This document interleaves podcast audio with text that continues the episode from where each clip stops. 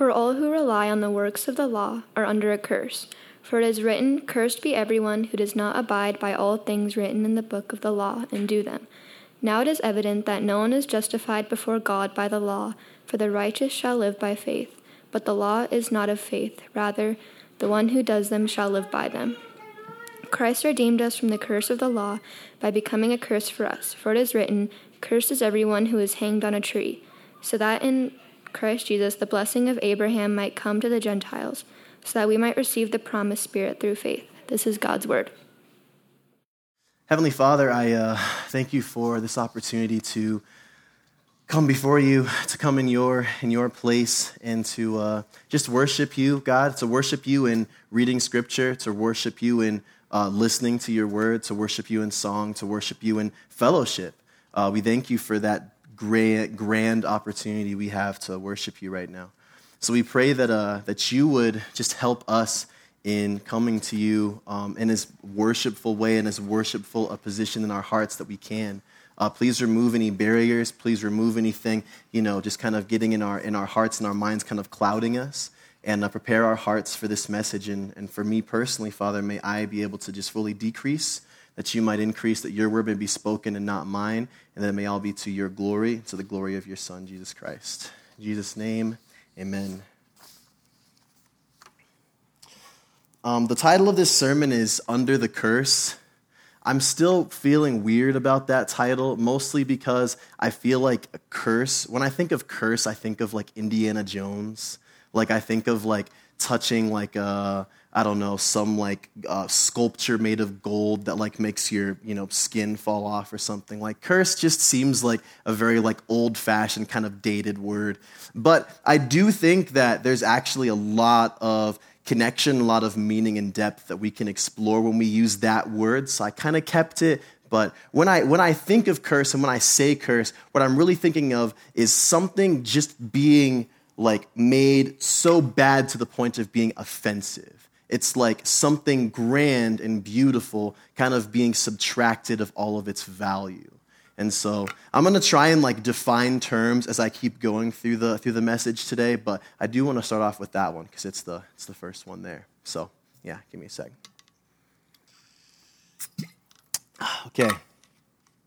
One of the first glimpses we get into the fallen nature um, into like like like the genesis story everything is good everything god created the world and the world is beautiful and humans are existing and they're great and they're just walking around and i don't know naming animals and having a great time. And then something that we all as christians recognize as the fall happens and then there's like this downward spiral and everything just seems to get worse because it is and one of the first glimpses, one of the first stories we get to kind of show us like just how bad things got at that point was the story of Cain and Abel.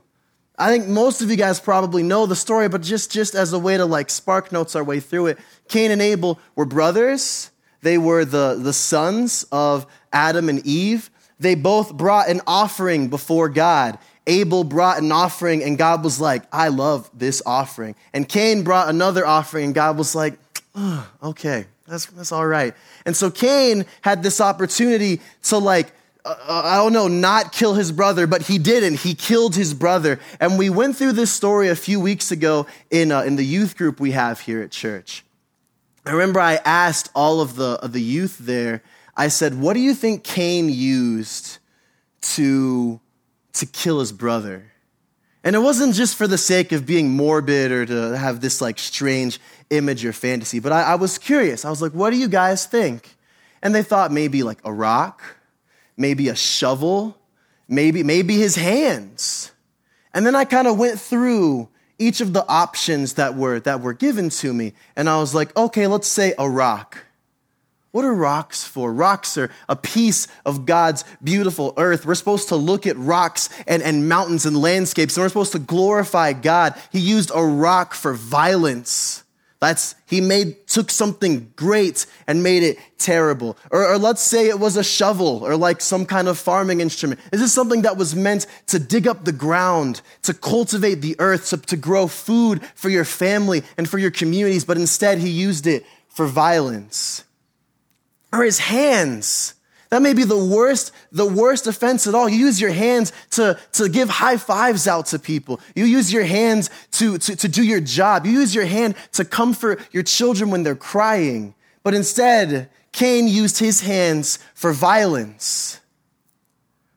All of this was just kind of this, this, this big buildup to explain that under, the, under this time, under this new era of, of sin, something that humans were very, very capable of was taking something beautiful and taking something good and making it evil, making it terrible, or even worse, kind of tying back to my first statement, cursing it, making it a curse subtracting it of its value and making it terrible.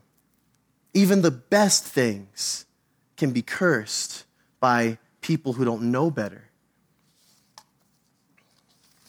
And so, what, what, how does this tie into what we're talking about today? Well, in the passage that we're in, Paul is, uh, is speaking to the, the church in, in Galatia. He's speaking to the church, the, the, to the Galatian church. And as we've mentioned throughout this year, the big issue that Paul and the Galatians have is that in this church, there are people who are teaching a gospel that essentially says if you are really a Christian, if you're really a follower of Jesus, you should be doing this stuff from the law. And we'll get to the law in a sec. I'm going to try and give like a nice little rundown explanation of it. But that's really the big conflict between Paul and what he's saying to this church is that you guys are adding law stuff, and Jesus never intended for it to be done this way.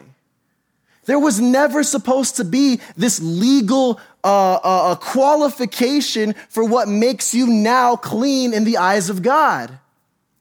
And so, what is the law? Well, it's, it's, it's big, but it's also small. It's, I'll try to explain it in very, very simple terms. A lot of us, when we think of the law, especially just as, as maybe not through Christian ears, but just through people's ears, we think of the law as a legal requirement. Um, the law says I can't go 50 in a 35. The law says uh, I can't build this fence on my property or something. I don't know, but like, the law is kind of weird. But like essentially, like there's this there's this idea of expectation, and the law was really this like multifaceted thing that God had given to Israel in the Old Testament, His people, and it was it was this combination of like moral uh, concepts, like this is where you get the Ten Commandments don't kill, don't covet, don't uh, commit adultery, but also like political and more like cultural things. I mean, like one of the big reasons there was conflict in this church was they were saying you've got to get circumcised if you're a Christian. That was a deeply embedded concept within the law. And so this is where the conflict sits. And we read a passage uh, from Romans 13, which basically said that the summary of the law, the fulfillments of the law, is love. Um, I, have heard this like little like uh, phrase used in a lot of Christian circles of like love God, love your neighbor. That's honestly a great breakdown and summary of what the law truly is. Now, I I mentioned this before but we tend to think that the law was like meant to be bad. That God gave them the law so that it would be this like horrible burden that eventually Jesus would lift from them. And that's like partially true, but we also have to like keep in mind the law was not bad the law was actually a good thing that God was giving to these people. You have to think, imagine you're living in a society where it's very like custom for, I don't know, for parents to aggressively harm their children. If you just like plopped into this kind of a society, I think you'd be really grateful for literally the God of the universe to be like, I, I, actually, you need to stop doing that. Like, you need, you need to stop that. So, really what we see in the law is this like greater expectation and more, more so this design for what God wanted create, how, how God wanted creation, creation to function um, under the burden, under the, under the curse of the law. And so we have to ask ourselves, and this is really what the core of what I want to talk about is going to be. The law was a good thing.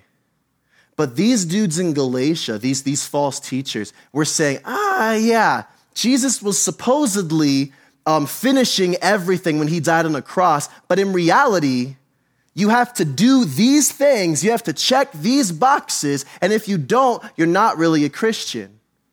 So, what we see is what we've seen before. We see the law, a good thing, getting distorted again and made to be corrupt.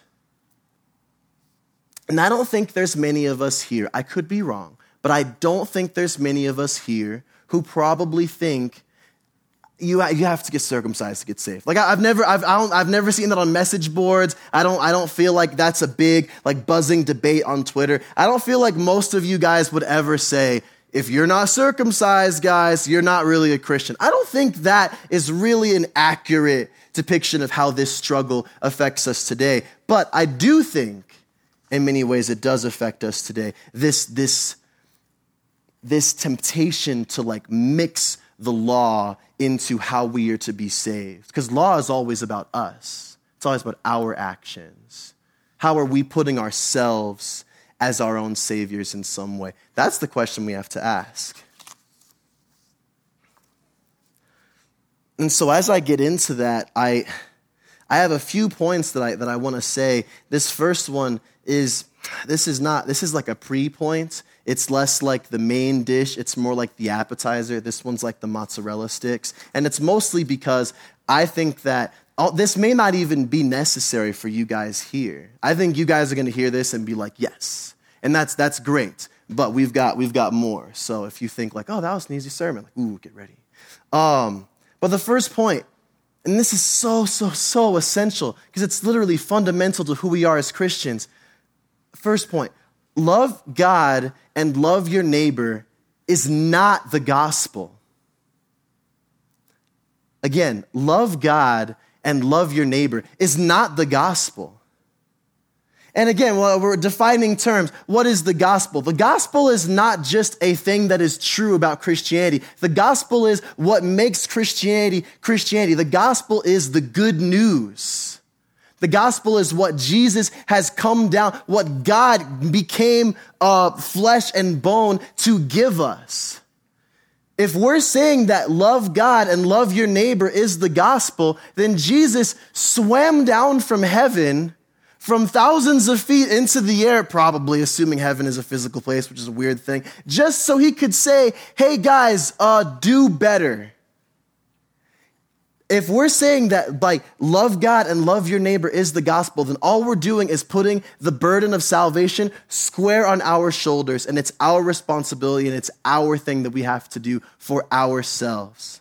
This is works based salvation. It's one of the oldest straight up heresies that the Christian church has ever known, and we have to reject that. But the sad thing is, this is still a necessary thing to say.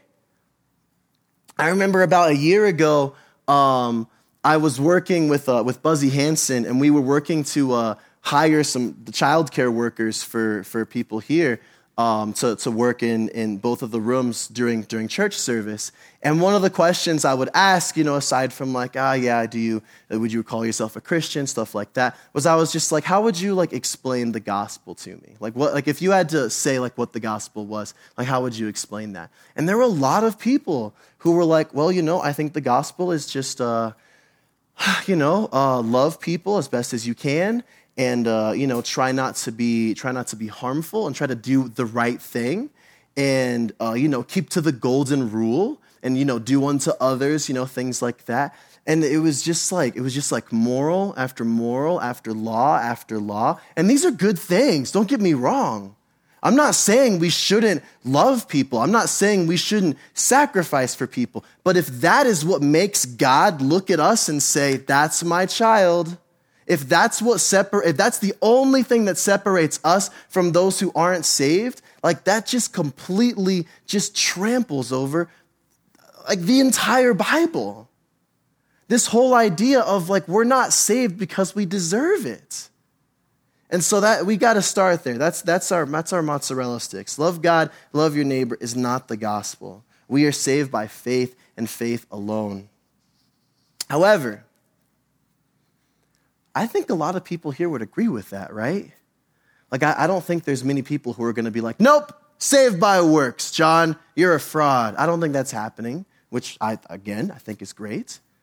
I think most, I think if I pulled every person here privately and said, um, Adam, saved by faith, saved by works, pick one. I think, I think I'd say the, the vast majority would be like saved by faith, not works, which I think is wonderful, which I think is great. However, I was having this great, great, great conversation uh, over Surge uh, about on, on Monday it was with, uh, it was with Josh Selvey and with Jacob Lewis. And we were talking a lot about this idea of law and faith and salvation. And we, we kind of talked through this idea that, like, what if what a lot of people are doing is we're taking the law, which we no longer think saves us, and then we're replacing it with faith. But when we understand faith, it's really just law stacked up on top of each other. So, what we're calling faith, that we say that we're saved by, is actually just law, which means that we actually didn't move from law to faith. We moved from law to uh, another law that's wearing a name tag that says faith. And I think that's really problematic. And I know that's an internal thing that I also experience myself. So we have to ask that question. The question is Are you identifying your right standing with God based on your own performance in some way?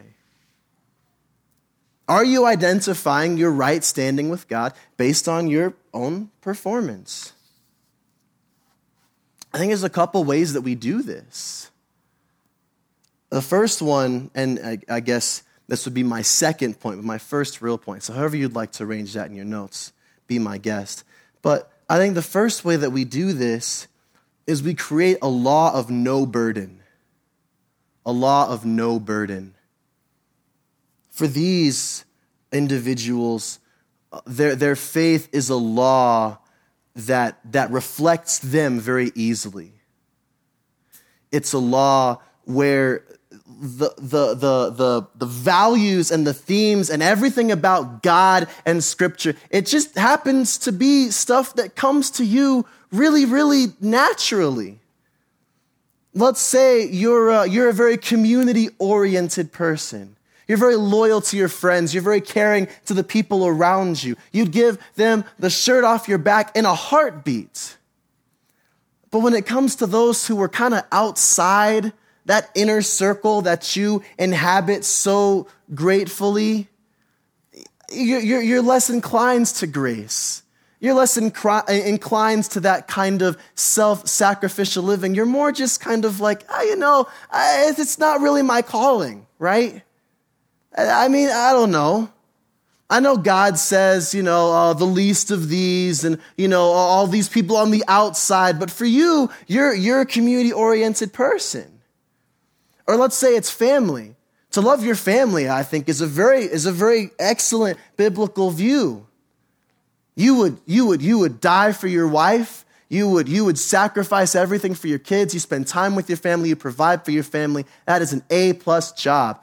But when it comes to those who are outside, you, you could kind of care less. I mean, I don't know. It's just, it's just very clear. Like, like, I value my family.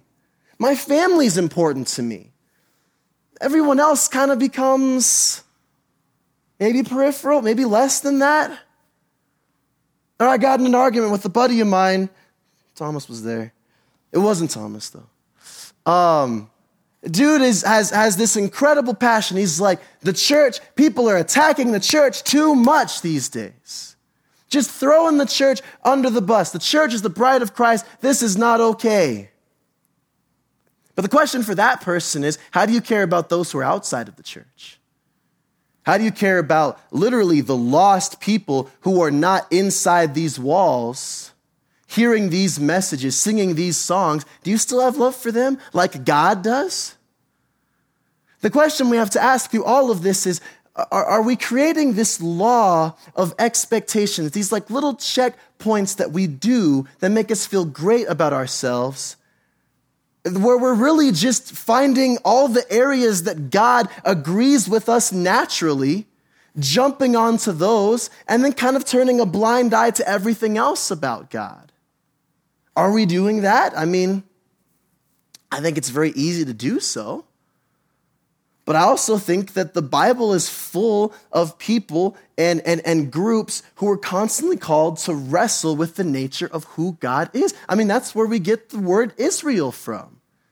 Israel was because Jacob was wrestling with God. He was not, he was not ambivalent or indifferent to God. He had to wrestle with him. He had to wrestle with everything God was, with his character and while he got his hip jacked up, he also was blessed for it because he was engaging and fighting with God to know him. And so I think the, the, the big problem with kind of submitting to this, this, this law of no burden is that it, it can very easily make us spiritually complacent. We just kind of think, well, hey, all of my convictions I know are very biblical convictions the life that I'm living, the journey that I'm on, I know it's where God has me. So we tend to maybe not challenge ourselves as much as we ought to. We don't really explore things outside of our circles very often. And you, you might even be a little bit self righteous. And so, are we submitting ourselves to a law of no burden, this, this law that makes us feel approved and accepted, and again, maybe a little bit better than the guy standing next to you? Because in your mind, the Jesus that you're worshiping is really just a guy who looks a lot like you. Let's move on. Next point. Last one was the law of no burden. This one is the opposite. This is the law of endless burden. Are you the kind of person maybe who your, your faith is this co- collection of convictions that you could never touch with a 10 foot pole? You're very aware of the holiness and the, the grandeur of who God is. And as a result, you feel like the tiniest mouse, the tiniest termite, the tiniest little worm in any kind of conversation about God or even with God. You know your shortcomings and your failings so intimately well that it's almost crippling to how you could connect and love God, and maybe even the people around you. You believe that God loves you, you do, but it's more like a, like a contractual love. Like God loves you because he said that he would, because he signed his name, because Jesus died, and now he can't really go back on it. But when God is flipping through his wallet and all of the pictures of his favorite saints, you're like, you're like not even in it. Or maybe you're like, I don't know, on like his 10th fridge that he doesn't really see very often. Just not a favorite. This law of like impossible burden is a crushing one, right? See, the, the problem with the first hypothetical person was that their God was too much like themselves that there was no challenge to be had. The problem with this second person is that the God is nothing like you. He doesn't love enough to empathize. He doesn't love enough to humble himself. He doesn't love enough to forgive. He's just this like abstract alien being that, that, that gives you these like cryptic codes and puzzles and impossible Sudokus and says, finish these and then I'll love you. And so you're just spending all your time thinking about all of, all of the ways you can, you can try. You can, you can just pull out your hair and hopefully get a kind look from God. And you just always find yourself failing as a result. This is, this, this is like, I've said this before. This is a view of God and of Scripture that I think is often too accepted because we look at it as humble and we look at it as, oh, this meek. But when in reality, it's just, it's just self destructive. It's, it's, it's, just, it's just shooting yourself in the leg to the point of not really being able to serve or love or, or know God, which is what He wants, is to know all of us. There's, there's this struggle this person has to see Jesus as a friend and to see God as a father and to see the Holy Spirit as, as loving and personal and intimate. And, and despite the fact that this person may struggle so much to see those things, they're all true. They're all biblical. Jesus is our friend and our brother and close to us. He is the high priest who can empathize and who knows all of our weaknesses because he walked through them himself. Our Father is loving and kind and a father to us. The Holy Spirit is close it doesn't leave every time you sin, like count down for 10 minutes until the, until the, the, the cool down period and then swoop back in when he thinks that you're good. He's with us through the thick and the thin of it. The issue with this viewpoint is that it can paralyze. These, these, are, these are, some of these are people who have left the church because they feel like no worship in hearing God's truths. They only feel shame. These are people who won't take communion, which was made for sinners. And maybe they're, they're, they're doing all of these things, but they won't confess like some of the things that they're struggling with. So, what is our answer to this? We've said that love, your, love God and love your neighbor is not the gospel. We've said that this law of no burden and kind of like copy and pasting God, yourself onto God um, is not the gospel. We've said that this law of Im- impossible burden is definitely not the gospel. So, what law can, can build a bridge sturdy enough for us to cross and get to God once and for all? What's the answer?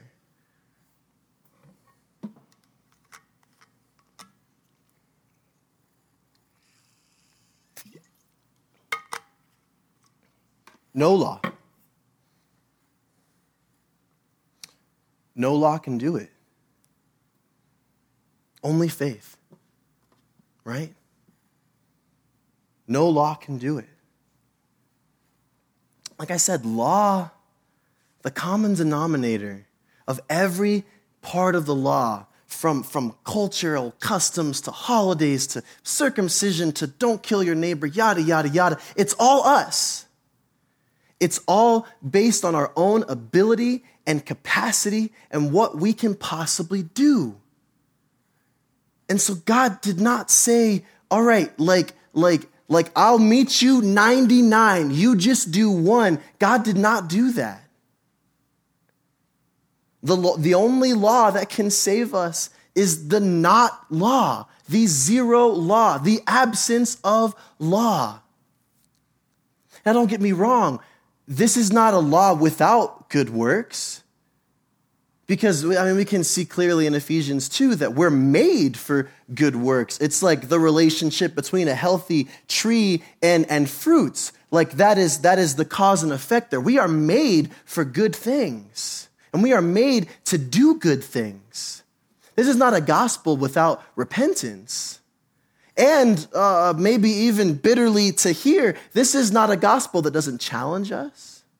This is not a gospel that doesn't sometimes frustrate us. This is not a gospel that doesn't lead us into suffering and expose things in our hearts that are gross and wicked. And like I said, this is not a gospel that believes that faith and good works aren't, aren't connected or, or interrelated. This is the gospel, however, that removes the carrot and the stick from God's hand. It's a gospel where our attempts to impress God by our own might and ability are not just declined by God, but they're actually offensive to Him. It's a gospel where when Jesus said, My yoke is easy and my burden is light, it actually, He's actually meant it. It's actually true when we look at it. A gospel where all of these like beautiful rich communal promises that are made like like come and eat without money. And all who are thirsty can come and drink. It's where all of these promises are freely given by god and they're actually received because there's not these building blocks that we have to stack in the right order in order to get to god. It, i mean it's like our passage says the, the gift we, we that we get this gift of righteousness through faith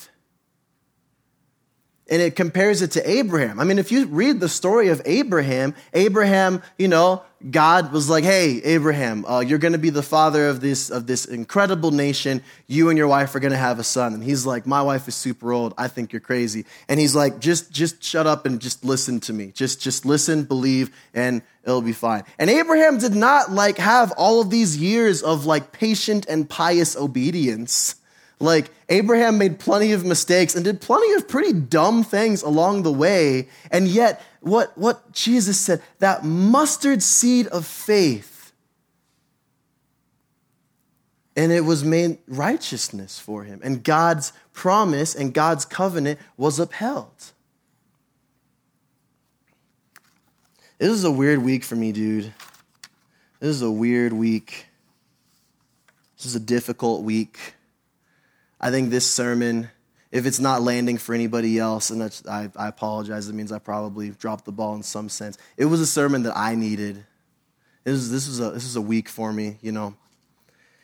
It's funny, I, uh, when I wrote this sermon, I stayed up like super late Friday night, and that's not a flex. I should have had a lot more done. This was like a, this was like damage control. It wasn't like, ooh, I'm so so uh, so so Christian. Look at me. I'm up late typing out a sermon. No, I was like, oh shoot, I'm really behind. I need to catch up and get crack a lacking. Um, and so I, I, I looked at the clock and it was like 1.30 and I remember having this thought in my head that was like, man, I bet God would actually be really, really pleased that I stayed up so late just to work on a sermon. God's God's gonna be like, John, mm-hmm. You were here, man. But this, this, this that you did, yeah, you're up here now. And then I had this thought, like just like like this harsh breeze, just like blow that entire thought away.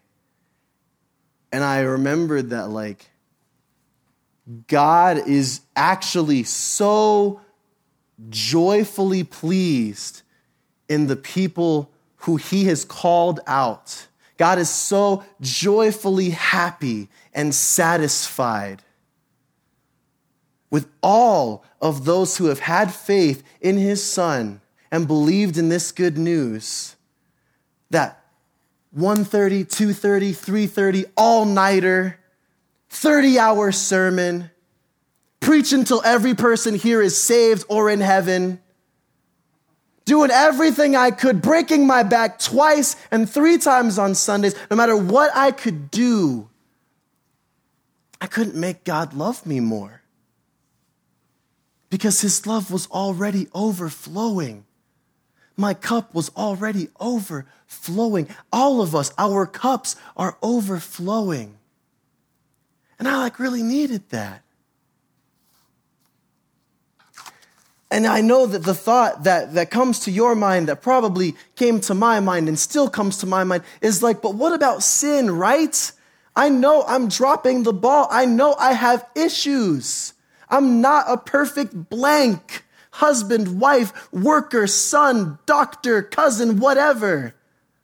I know that I'm not meeting what I'm supposed to be doing. How can what you're saying be true, John? It challenges this love that God is supposed to have for us and it makes us complacent or, it makes us it makes us content with this idea that like okay well I'll just settle with the fact that God doesn't love me that much. That's why I'm going to build this law that I'm going to be satisfied in. I read this like incredible it was like super brief. It was this wonderful article by this uh, by this columnist who I, who I follow um, she's, a, she's a Christian. She actually came to faith pretty late in her life. Well, that's not true. She's probably like in her early 30s. She came to faith in her mid 20s. Um, but she, she wrote this uh, like little, little piece on, on just the faith itself. just called It Will Happen Again and Again. And when she said that, she was talking about sin. She was talking about our imperfection. And she had this quote that I wrote down because it just kind of blew me away. And she said, In an era where solutions are often judged by their efficiency, it can be hard to accept that this is just how grace works on fallen creatures. Like a spiral circling around you over and over again as you repeat the same mistakes, drawing nearer and nearer to your heart the longer you seek it. It isn't that grace is ineffective or inefficient, but that we are, being what we are, imperfect vessels for it. The miracle is that it works anyway. Like, just really knocked me over. Or, you know, I, I, I used to love listening to Relient K and okay, I still listen to Relient K every now and then. But just like one of their favorite lines that just like captured this idea of like still being a sinner, still being imperfect, but still being just like swallowed and consumed by the grace of God. It just goes, and this is how I choose to live, as if I'm jumping off a cliff, knowing that she'll save me knowing that she'll save me.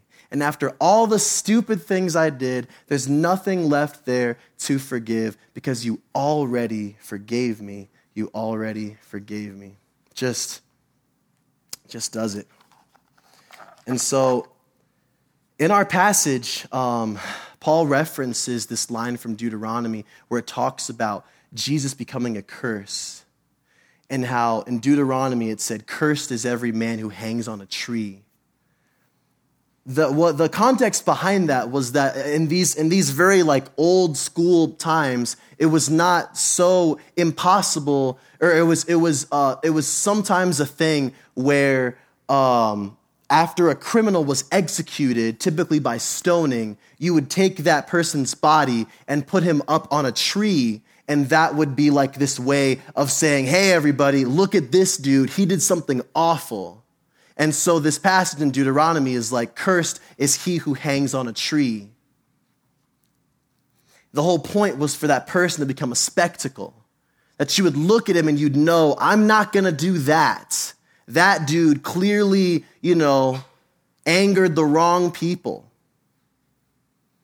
And for whatever reason, that that that like new understanding of that it reminds me of this verse from hebrews where it says therefore since we are surrounded by such a great cloud of witnesses let us throw off every encumbrance and the sin that so easily entangles and let us run with endurance the race set before us. Let us fix our eyes on jesus the author and perfecter of our faith who for the joy set before him endured the cross scorning its shame, and sat down at the right hand of the throne of God.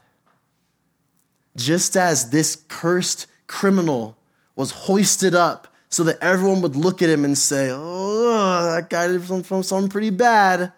Like there is the same thing that we fix our eyes on Jesus, who has perfected and who has written and authored our faith in beautiful and perfect ways. Jesus was not a criminal who was, who was hanged by, imper, by innocent men, but he was an innocent man who was hanged up there by criminals. And in all the pain and suffering of Christ's death, we can see the good news. The good news that Jesus has seized us from the fire, has seized us from the power of sin, has seized us like, like a parent grabs a child who's running into a street and He loves us, and we can be His forever. So, um, right now we're going to go into our confession. This is a chance for, like I said, we there's all these different kind of segments we've built into um, our worship service to where uh, it gives you guys an opportunity to participate, to kind of be involved. Um, you guys just participated by listening, and the next step is for us to respond. We want to respond to anything you felt like God calling us, calling you to, or maybe just like something He was exposing, or, or just something that you feel you need to chat with God about right now. I'm going to start that prayer. I'm going to pray just for a, like a few seconds, and then we're going to leave two minutes of silence for you guys to just have time to just respond and speak candidly with God, and then uh, and then I'll bring us back and we will uh, will continue. So, Heavenly Father, I thank you. I thank you that your goodness is like this. It's like this incredible. It's like this this gem that fits in the palm of my hand, but it's so covered in dirt that I'm just like continuing to see more and more as like dirt gets removed and just seeing more of who you are and just how how I don't know how holy you are, how how almost complex you are, but also how personal, how intimate you are. Um, there's just so much to explore in you, and I, I thank you for it. But I, I, also I have to, I'm compelled to thank you that you um, came to us, you humbled yourself for us, you loved us, um, so that we could love you in response. And your love for us just overflows the cup that we have. Like we are, we are almost undone by the love that you have for us. There's nothing we need to do. There is no like block or set of stairs that we can build to inch ourselves closer to you, but you have come to us. You are dwelling with us. You are good. Um, so, yeah, Father, please help us to uh, just speak to you right now. Give us just enough silence in our own minds and hearts that we could actually come to you honestly.